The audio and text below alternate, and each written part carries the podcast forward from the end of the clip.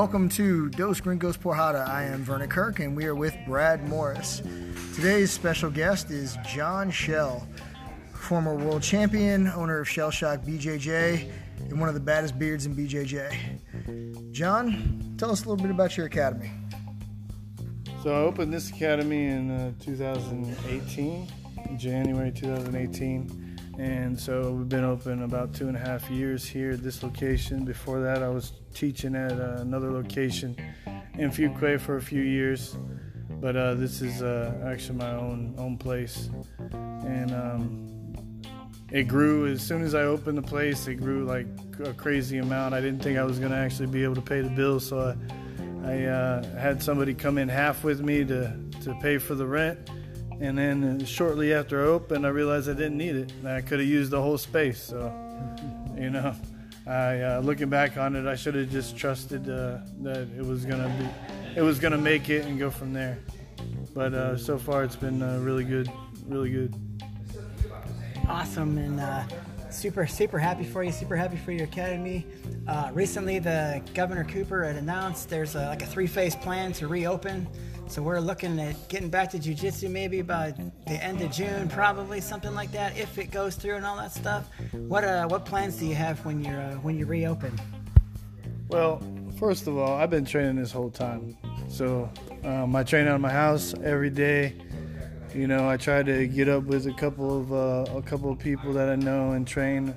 You know, at least every other day with some different people, but you know, every day I'm trying to do something. I know most of the guys in the community are, whether it be solo stuff or working out, or if they have a partner that they can train with that they trust, you know, then um, you know that's that's happening. You know, jujitsu. It's hard to take jujitsu out of somebody once you go that far into it. Um, so it's uh, difficult to take a break, especially when you know that this is going to be over soon enough, and you're going to have all these monsters going to have to compete against. So you know, yep. doing doing what you need to do to stay halfway ready for that, then you know the better off you are. Um, but uh, what I plan on doing whenever these we go into these phases is, as soon as I can possibly open back up, I'm going to open back up for classes. I expect that the students, some of them are going to be excited right away to come back. Others are going to be very apprehensive and probably give it some more time as far as this whole three phase thing, uh, you know, the first phase seems like a bunch of crap to me. Like it's just the same as what we're going through now. So it's not like a phase. It's like get ready. We're getting ready for phase two. You know, so I don't. I think it's ridiculous the way that they made these three phase things. Well, just remember, state phase one, steal underpants. Phase three is profit. Well, let's make a profit, boys. So now that we've kind of gone through this and where everybody's trying to get back on the mats, obviously you've been, you know, getting able to get real work in. Do you do anything else as far as like strength and conditioning, running, any of that mess to keep yourself active during all this? You know, I, I really haven't. Um, you know, I probably should be, but um, I've got, you know, besides uh, like I have to work from home, which is uh, is challenging in itself because I'm very like, um, you know, very distracted. So if I have a, a, bunch of stuff that I have to do around the house, it's very hard for me to just pick one thing and get it done. Like I, I end up usually tackling all of it at once.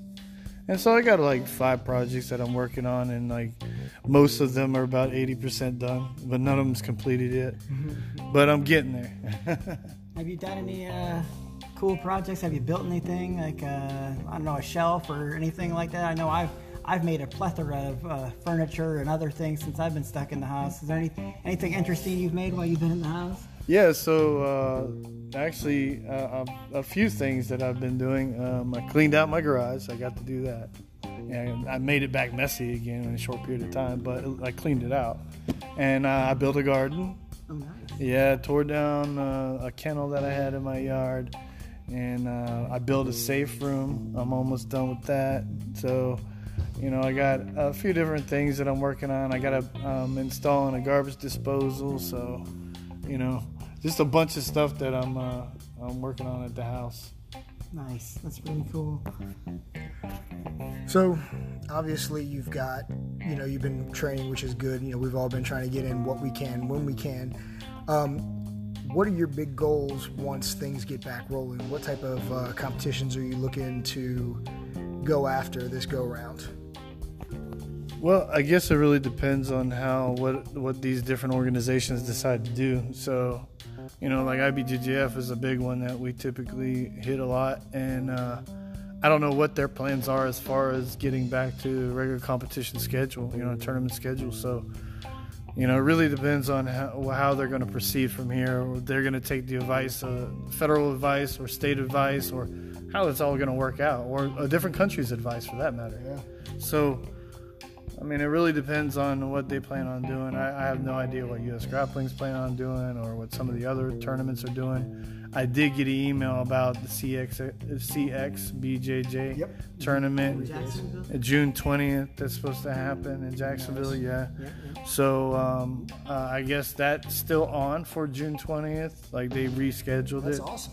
So we'll see. You know, that's so far that's the only organization that I know of that put something out that they're going to have a. I know Tap Cancer Out. Tap Cancer Out has put something in Charlotte in July. I want to say July 28th. I could be wrong. Um, and as far as I know, their their fall schedule, like coming to Raleigh and things like that, is still on, which is good.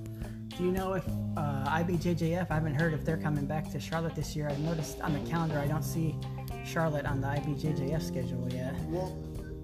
Typically, typically what they do though is they don't put something on the schedule for. I noticed this last year for for Charlotte. Okay. Like uh, I was looking at it like throughout the beginning of the year, and I didn't see it, and then all of a sudden, boom, they popped it up on there, like you know, like four months out or something like that. I think it was. I don't. It it was kind of late. They added it late or something. What do you? I know, like I know, in recent years at that IBJJF Charlotte, the uh, the attendance wasn't like the greatest. Now, the first year they had it during the hurricane, Which hurt it. you know, which hurt it really bad. And then, like in recent years, it's not like the, the biggest tournament. And, you know, it's still like a one star tournament. What do you think we got to do to get it up to like Atlanta, where we're having like Nogi also and, and kids, which would be really awesome? Well, I think for one, I mean, North Carolina and South Carolina, Tennessee, Virginia, they need to step the hell up. You know, these schools need to start promoting uh, these smaller IBJJF tournaments because let's be honest, they're not going to stick around if they can't make any money. So it might be beneficial to maybe uh, bring it over closer to 95 so you get more of the East Coast traffic going, you know, back and forth. I don't know, you know, if that's an option. Maybe bring it over closer to in Raleigh, the Well- convention center or something like that. I think that could also work, but I also think that what I've noticed is I've worked with and competed in, just like you have, just about every organization that comes through North Carolina, South Carolina, and so on. And a lot of academies tend to be very tribal when it comes to tournaments still. And here's my thing I've competed in just about every rule set imaginable. And the only thing I haven't done yet is catch wrestling, and my boy Josh the Duck is working on that for me. But honestly, like, I think people get so hung up in rule sets that it's like, well, we only do this one because we like that rule set, and so on and so forth. When, you know, especially at white and blue belt, I don't really think your game should be tailored around a rule set. It should be tailored around actual jiu-jitsu. Agreed, man. Agreed. I think uh, I think these people that um, that don't want, I think these people that don't want to uh, participate in a tournament because they give the excuse the rule set are worried about that they can't compete in that particular rule set. And if they can't compete in that particular rule set, typically means that they're not well rounded, in my opinion.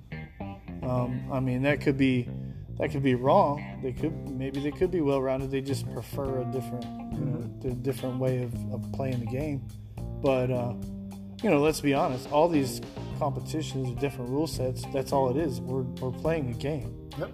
And uh, this is not real. You know, if it was real, then then a lot of different things could happen, right? You know, maybe a knife come out, maybe a gun come out, right? Uh, so um, the, we all we're all playing a game. I guess it's. Um, but if if you if you can't protect yourself in every situation or attack in any situation that you're in, then then I can see how you would be worried about certain rule sets.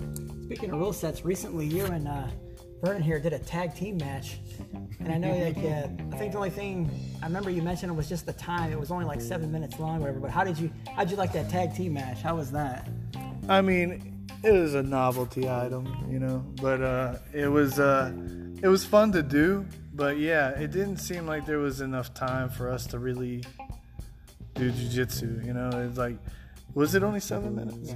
Yeah, something like that. It was. See, yeah. it, it it needed to be at least twenty because if we're we're having black belt matches, black belt matches usually ten minutes on a low side, Yep. right?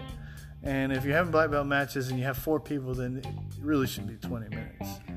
But you know, it, it was fun to do. It was a, you know, it was a good experience. I think that was the first one I've ever done. And Yep. So if you think you did it again another time, would you have like a different strategy for it to to make it more uh, competitive, or I don't know what word to use?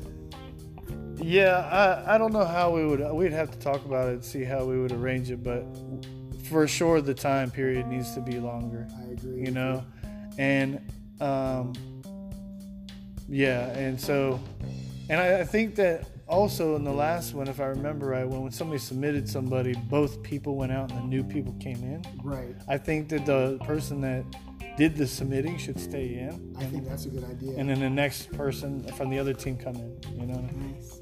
So speaking of rule sets, we're getting down to our, our last couple of questions here. What's uh, if you had to pick like a favorite, like one you really like, you get excited about, and you're like, oh, it's that tournament. You know, I know you like to do all of them, and you know, ones with you know where you, if you pull guard, you lose points, or you know, other like Ranger Up or, or other tournaments like IBJJF. But what's your one of, one of like your favorites? One you get like excited about?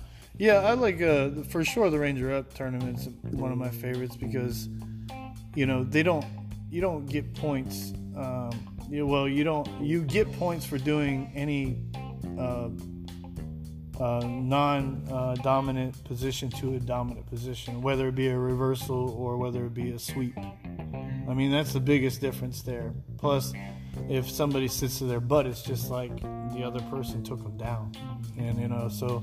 I think that if you're sitting to your butt, it's more realistic that way because if you're sitting to your butt in a fight, you're giving up.